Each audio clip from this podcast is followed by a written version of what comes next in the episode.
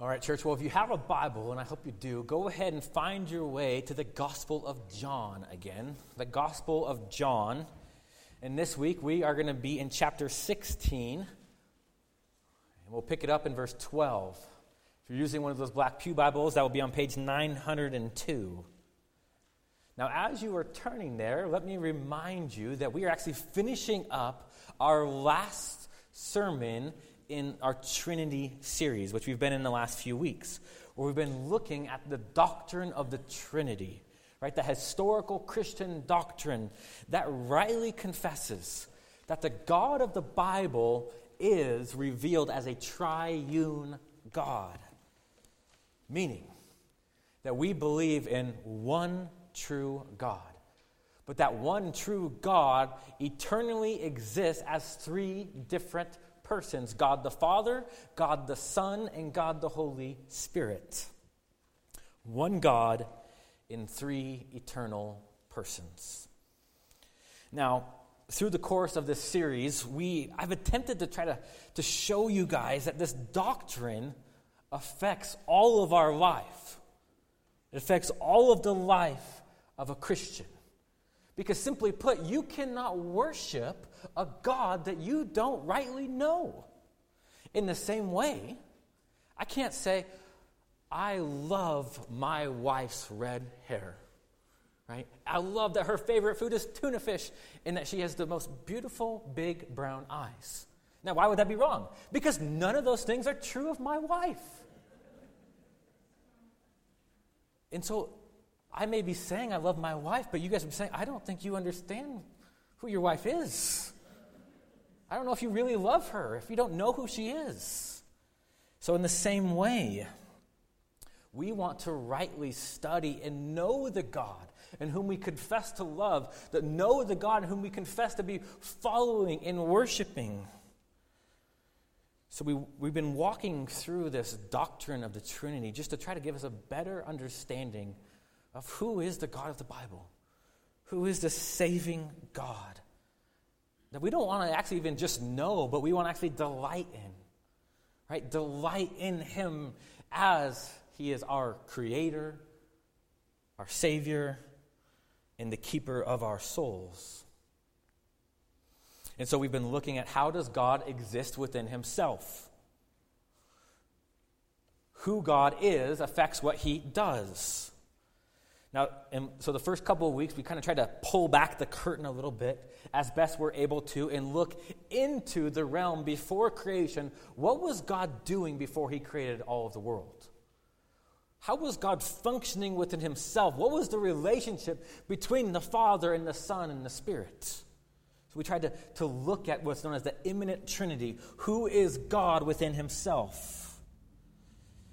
And then we, st- we moved on from there to go, okay, if we understand who God is within himself, then that's what we will actually see in the created order. That's what we'll see, right, finitely as humans. How has God revealed himself then to us? And so we started looking at those three distinct persons of the Trinity and how they work in creation how they work in the salvation of sinners, right? The plan of redemption. But remember, this is really, really important to remember that even though we're looking at distinct roles of the Trinity, the roles of the Trinity work together. They may be distinct in person, but not divisible in who they are or divisible in function. It's important that way we don't drift into a tritheism, as many have had. And I mentioned, and I'm just going to highlight this again.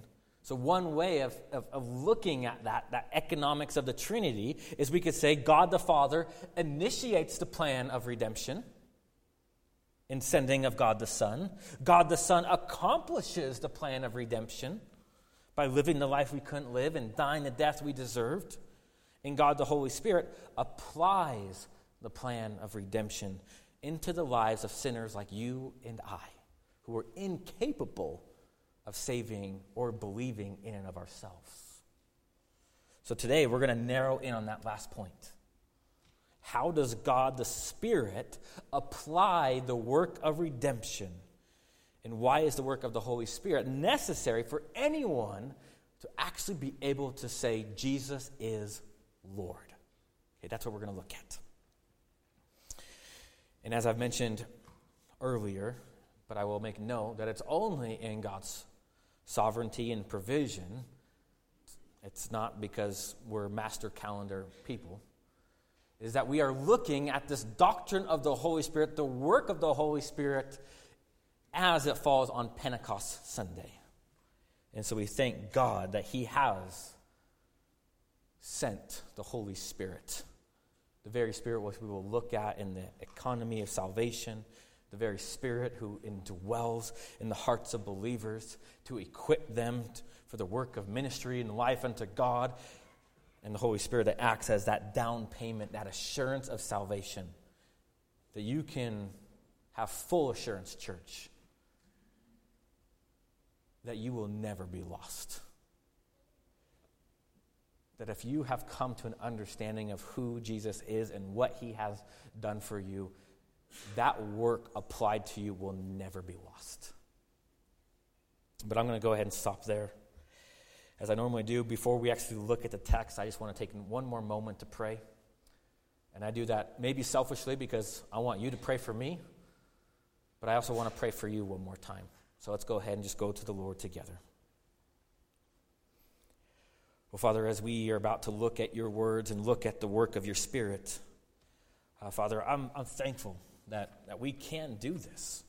That the very reason that we even have your word, we even have the Bible, is by the work of the Spirit. As he carried along men to write this across cultures, across generations, Lord, we are thankful for your word. And I ask that you would, you would take your word, Spirit, and that you would illuminate them for every single one of us to rightly see and believe and behold this morning.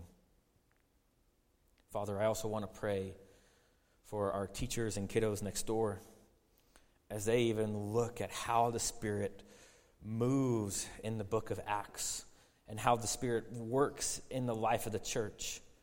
That you just give those teachers wisdom to teach in those little hearts, those kiddos God, will you just grant them salvation this morning? Just grant them the ability to see and respond. And Lord, we ask all of this because you are good and mighty, and we love you and we need you. And it's in your name, Jesus, we pray. Amen. Amen. All right, hopefully you found that John passage, but John 16, starting in verse 12, it will be on the screen as well. Let me go ahead and just read to verse 15. This is Jesus speaking, and he says, starting in verse 12, I still have many things to say to you, but you cannot bear them now.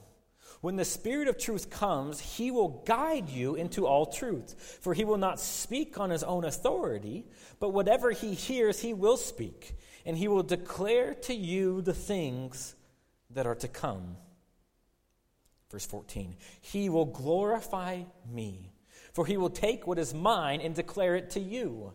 And all that the Father has is mine. Therefore, I said that he will take what is mine and declare it to you. Church, that is the word of the Lord for us this morning. Yeah, thanks be to God indeed. We're thankful for God's word. That's why we say that. Now, a little bit of context since we're jumping into this conversation. Uh, and, we, and we've been doing this just through our time in the Trinity series. But we're jumping into not Jesus praying to God the Father as we see in John 17, but rather in John 16, we're actually looking in at a conversation between Jesus and his disciples.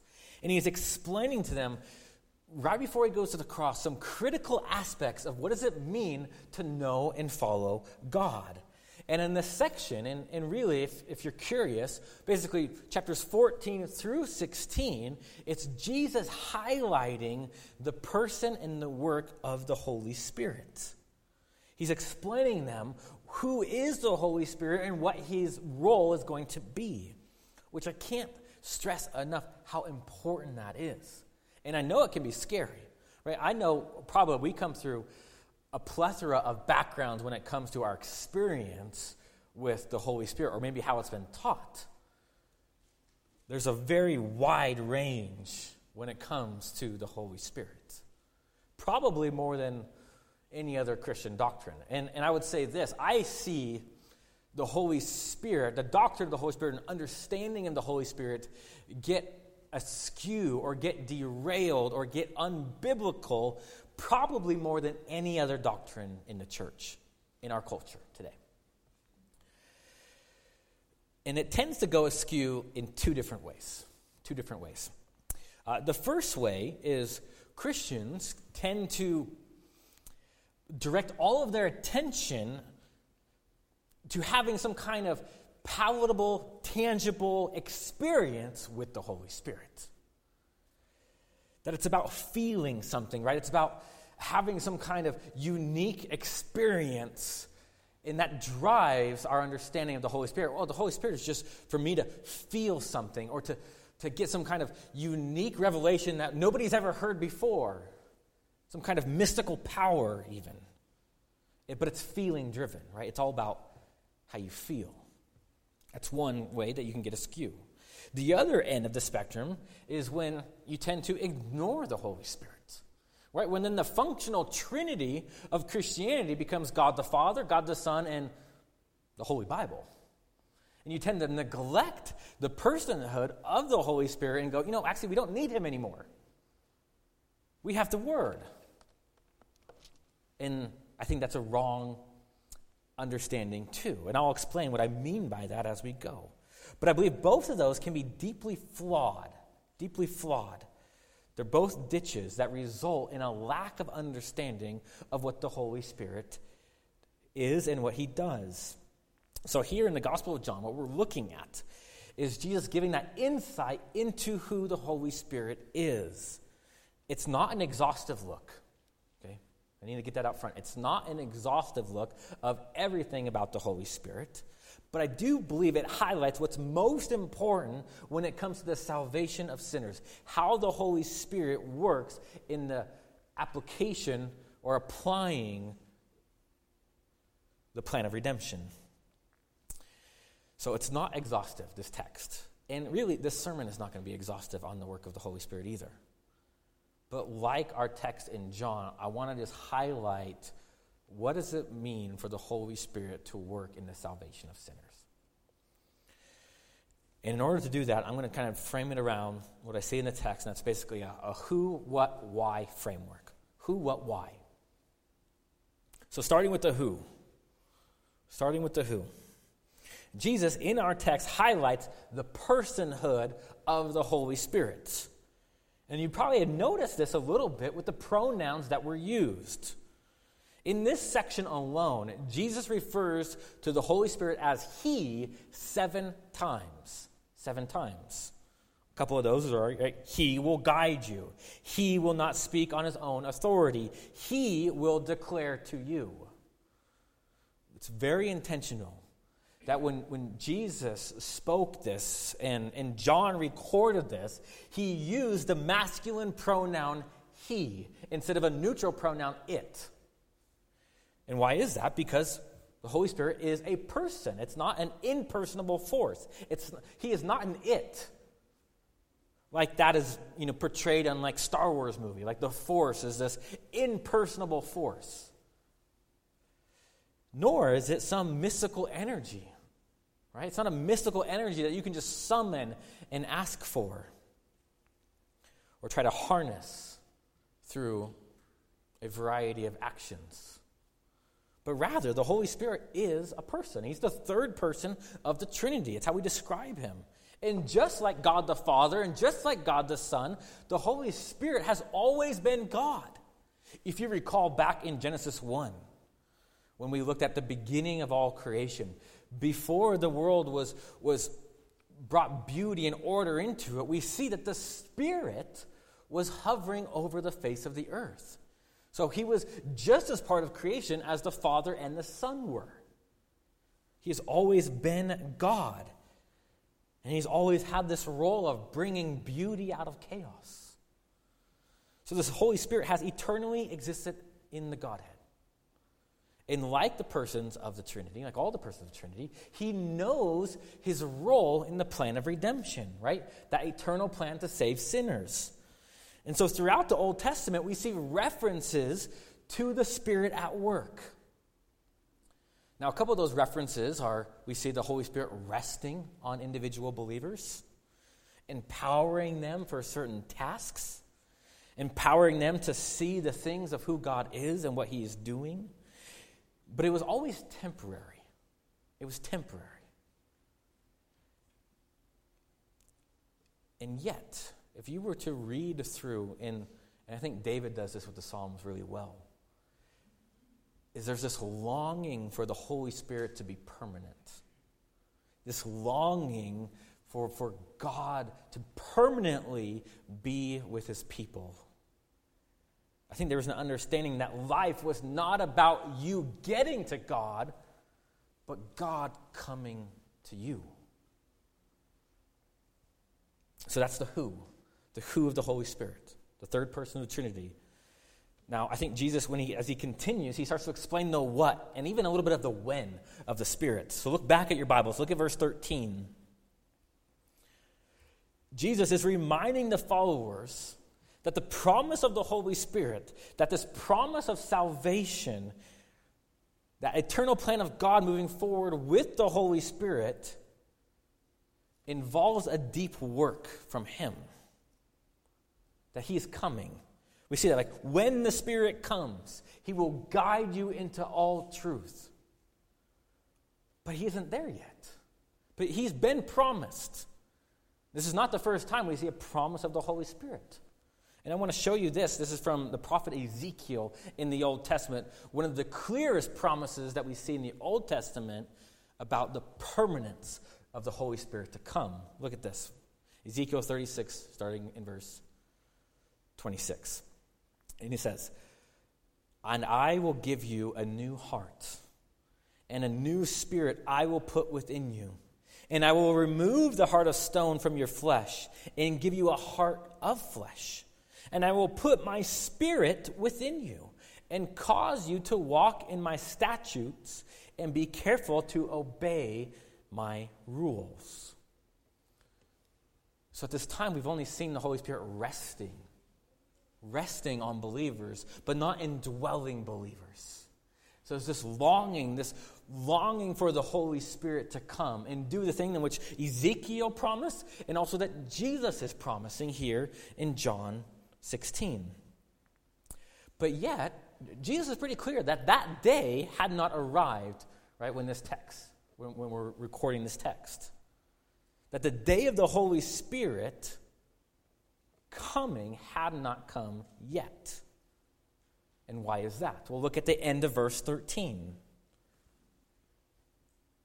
Jesus says about the Holy Spirit that he will declare to you the things that are to come. Meaning that there's still things that need to happen before the Holy Spirit is sent. And what is that? It's the rest of the plan of redemption.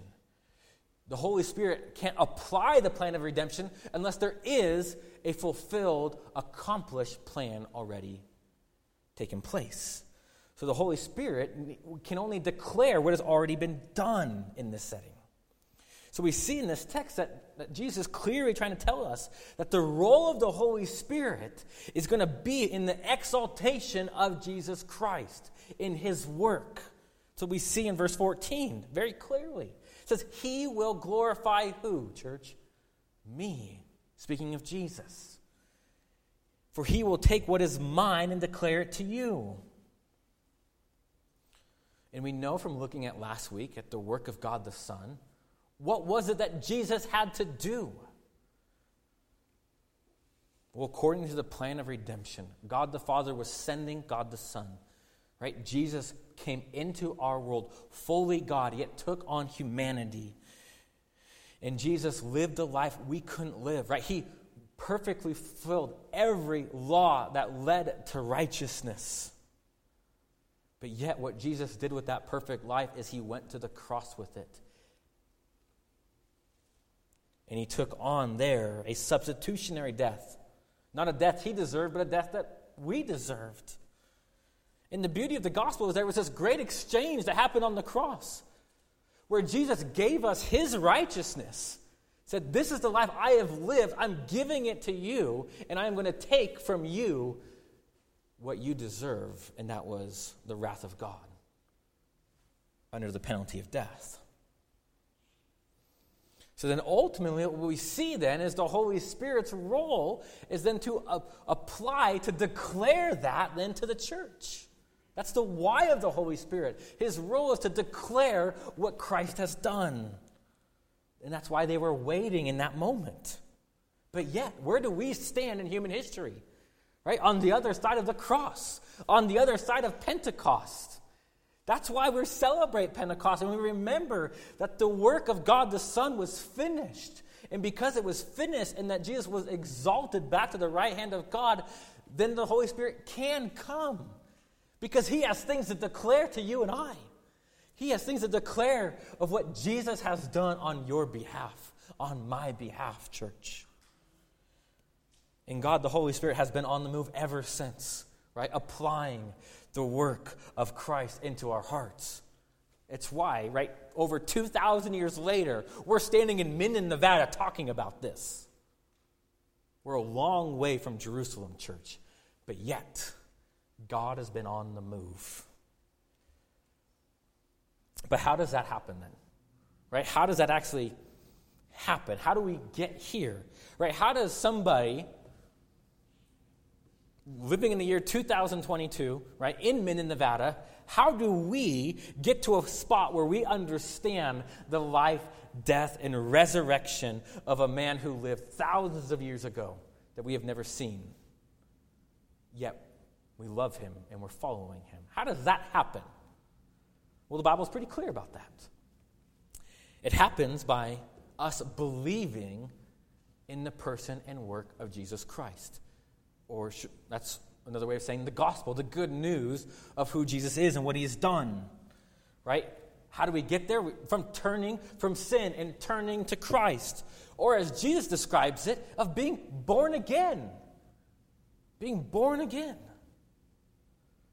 But how are you born again? How do you come to a place where you actually believe the gospel? How do you even end up in a place that's preaching the gospel? Well, that, friends, is the economy of the Holy Spirit. Look back at your text. Look at verse 14 again. I want to just keep highlighting this.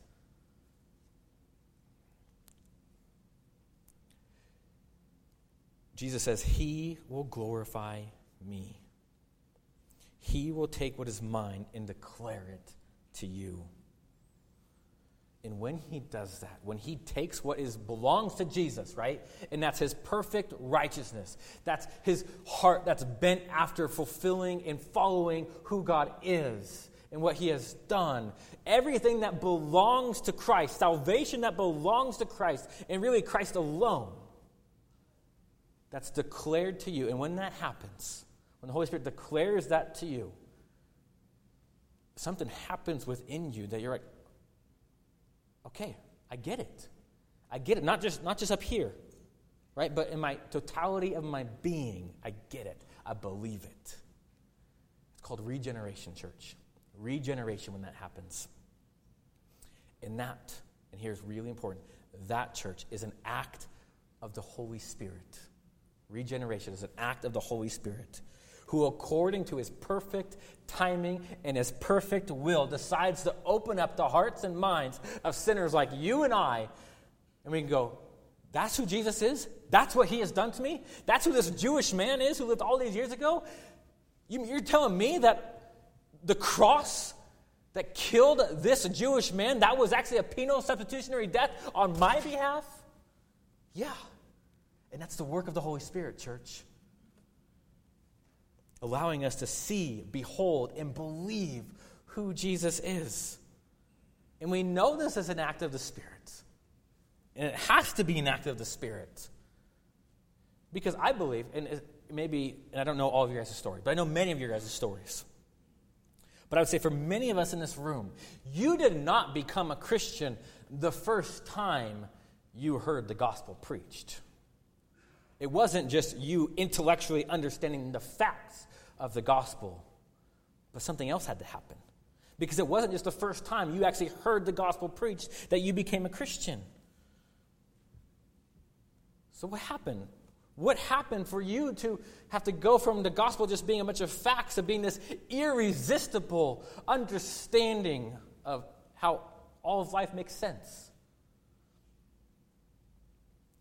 It probably wasn't the first time. It happened because the Holy Spirit was at work. And let me, and this is my story. Okay, when we grew up, we went to Hilltop Community Church, which was about a church about 20 minutes north, okay, right before you're about to enter into Carson City. And when we attended there, um, the founding pastor of that church, his name was Joel Berger. I know many of you guys know him or have spent some time in that church even.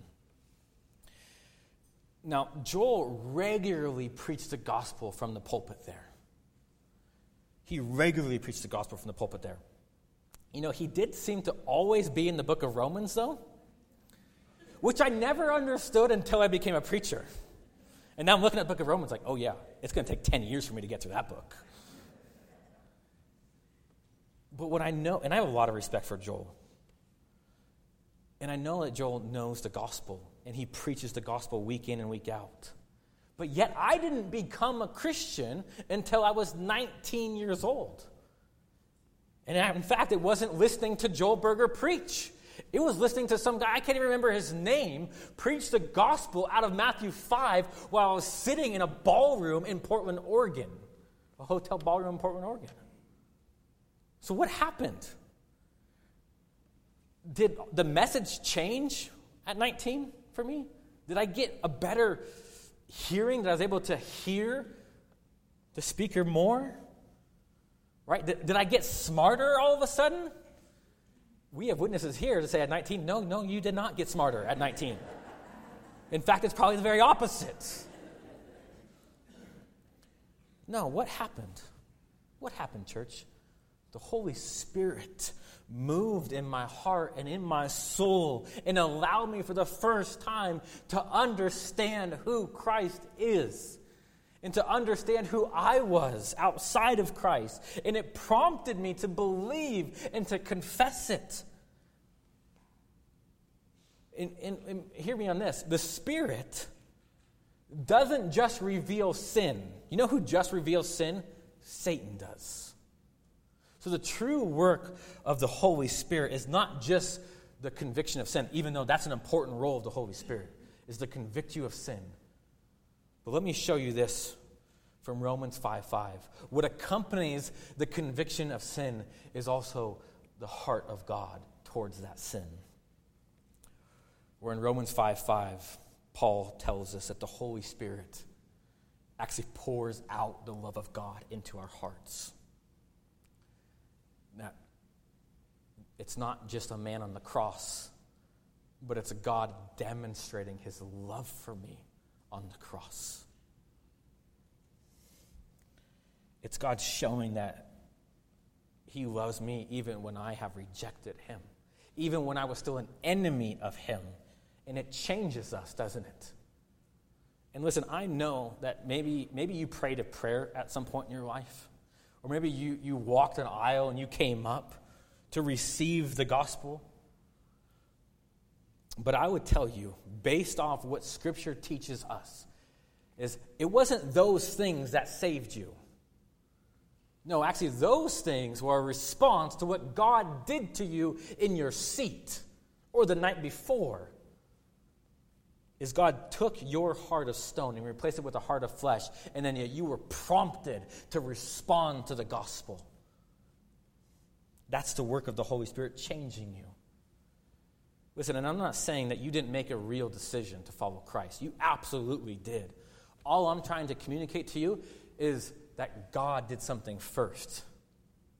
You chose God, but God chose you first. That's an important and, and you don't have to turn there, but let me just show you this or read this to you out of 1 Corinthians when Paul says that no one, hear this, no one can say that Jesus is Lord except by the Holy Spirit or in the Holy Spirit. It's always been a work of God. the Holy Spirit awakening your soul. If you know your Bibles, there's this, this story that Ezekiel tells about these dry bones coming to life, right? Taking on flesh, becoming human again, almost a recreation. And what that story is intended to be is just to remind you that through the preached word of God, the Holy Spirit moves in the hearts of men and women like you and I who are dead to sin, but He can make us alive to God. Dead people can't make their own choices, alive people can. And so we need the work of the Holy Spirit to take, make us alive to God and respond to Him. And when that happens, here's some really good news for you to hear. And when that happens, church, the Holy Spirit takes residence inside of you. Takes residence up inside of you, that you are sealed with the Holy Spirit. God Himself and the Holy Spirit for the rest of your earthly life is committed to actually exalting Christ in your life. My goodness, how good news is that? That God Himself will take up residence in you and dedicate His whole personhood to exalting and glorifying Christ in and through you. Verse 14, remember? He will glorify me. He will take what is mine and declare it to you. So the primary service of the Holy Spirit is in the exaltation of the Son. It's why. I'm not going to try to be mean here, but I need to be clear. It's why it boggles my mind, church, that when I hear people talking about the Holy Spirit, and talking about this experience of the Holy Spirit, usually it's devoid of anything that has to do with the exaltation of Jesus Christ. It has nothing to do with Him, and yet they're celebrating it. It has nothing to do anything that's grounded in the Bible. Remember who wrote the Bible? The Holy Spirit was the divine author of the book. And so, what the Holy Spirit does would certainly align with the book, wouldn't it? But yet, how often do we see people saying, I was prompted by the Spirit to do this, and it's actually in contradiction of the, Holy, of the Bible? It's not the Holy Spirit, church. It's something else. It may be another spirit entirely, and not one that you want to dabble with. And so I say this in love. I'm not against pursuing this relationship with the work of the Holy Spirit. I'm not against that. But I will say, remember what is the true work of the Holy Spirit? It's the exaltation of Jesus Christ. And so, so pursue that.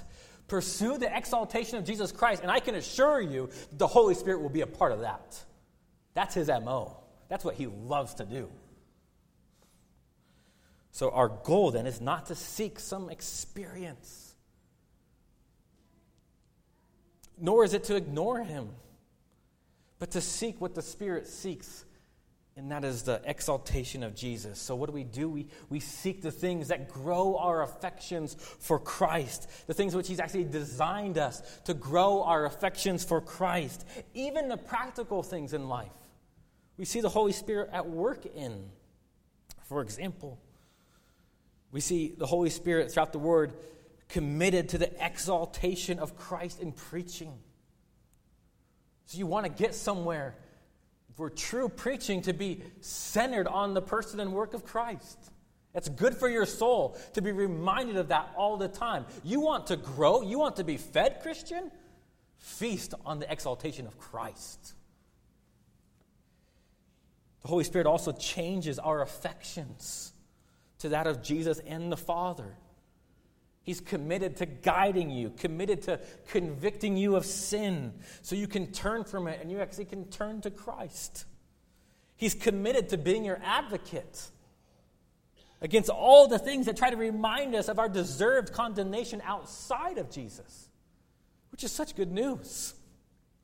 That we have an advocate who, when we hear lies about who we used to be or who we are tempted to become, we have an advocate in the Holy Spirit who says, No, you've been bought and purchased by the blood of Christ.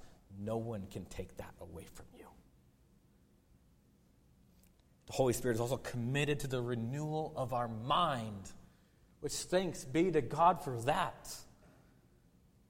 Doesn't mean that the Holy Spirit is your conscience, but it means that He is working alongside your conscience for you to understand and believe and exalt the second person of the Trinity.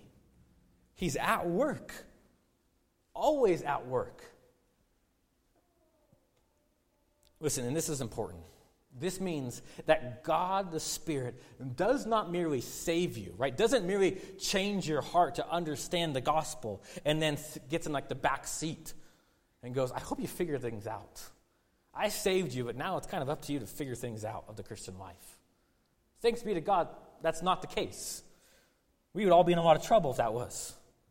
But rather, when the Holy Spirit saves you and gives you this new heart, then he begins this work of changing your affections, changing all of the way that you view life. So you have what the Puritans call this expulsive power of a new affection.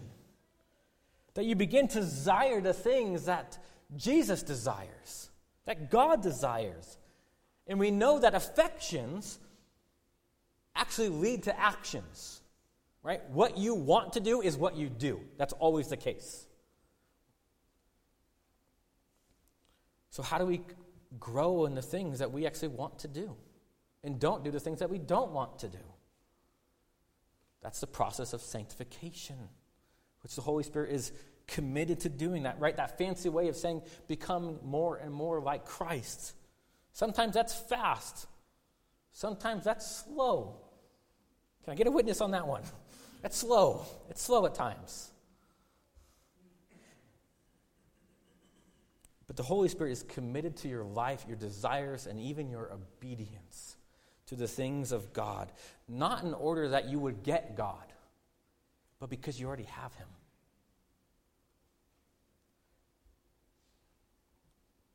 And you not just have salvation from God, you have God Himself for crying out loud. The Holy Spirit says, I'm not going to, I'm going to give you myself. I'm going to indwell you myself. That's why the Spirit is also called the Spirit of adoption. And we talked about this a few weeks back about God the Father. But it's the Holy Spirit who's constantly reminding and teaching you that you are no longer a slave to sin, but you are what, Christian? You're a son or a daughter of the Most High King, that you belong to Him, that you have been brought into this this love between the Father and the Son through the Holy Spirit. That you actually get to be a part of that. That eternal love that exists between the Father and the Son. The Holy Spirit says, I'm going to bring you into that. So you can experience that.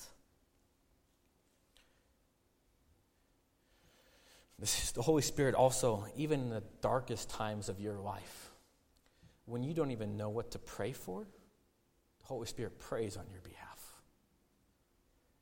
The Holy Spirit is committed to you, Christian. But not for your sake, but for the glory of the Godhead. And that's really good news for us.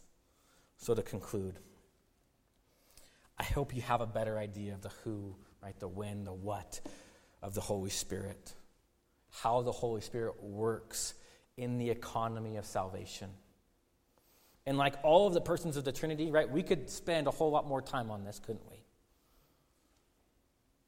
But we're going to end there today. And we're going to end there today. And this is the only thing that I want you to do is I want you to remember and delight in the Trinity. Remember and delight in the Trinity.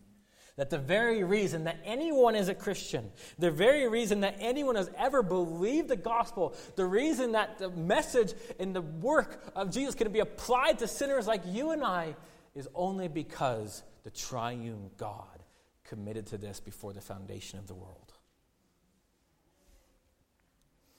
And if you're not a Christian this morning, you're not quite sure where you're at, I would say consider why you're even here this morning. We don't believe in coincidences as a church. There's no such thing as coincidences. It's a hard word to say. Words are hard, I know. I guess especially for you, Luke. We believe in a sovereign God.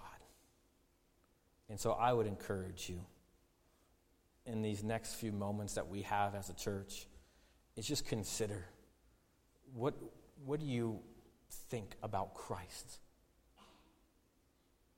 Why would it be that we would be standing here in Minden, Nevada, so far removed from the hill of Calvary, if something real didn't happen there?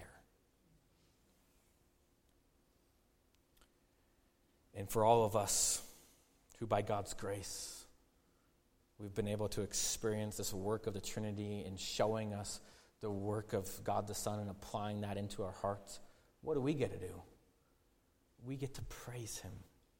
We get to praise Him for that work. And so we're going to end our time by singing that song that we've been singing throughout our Trinity series called All Praise to Him. But you'll notice the third verse of that song highlights the work of the Holy Spirit. The first verse highlights the work of God the Father. The second verse highlights the work of God the Son. The third verse highlights the work of God the Spirit. So we're going to respond by singing that.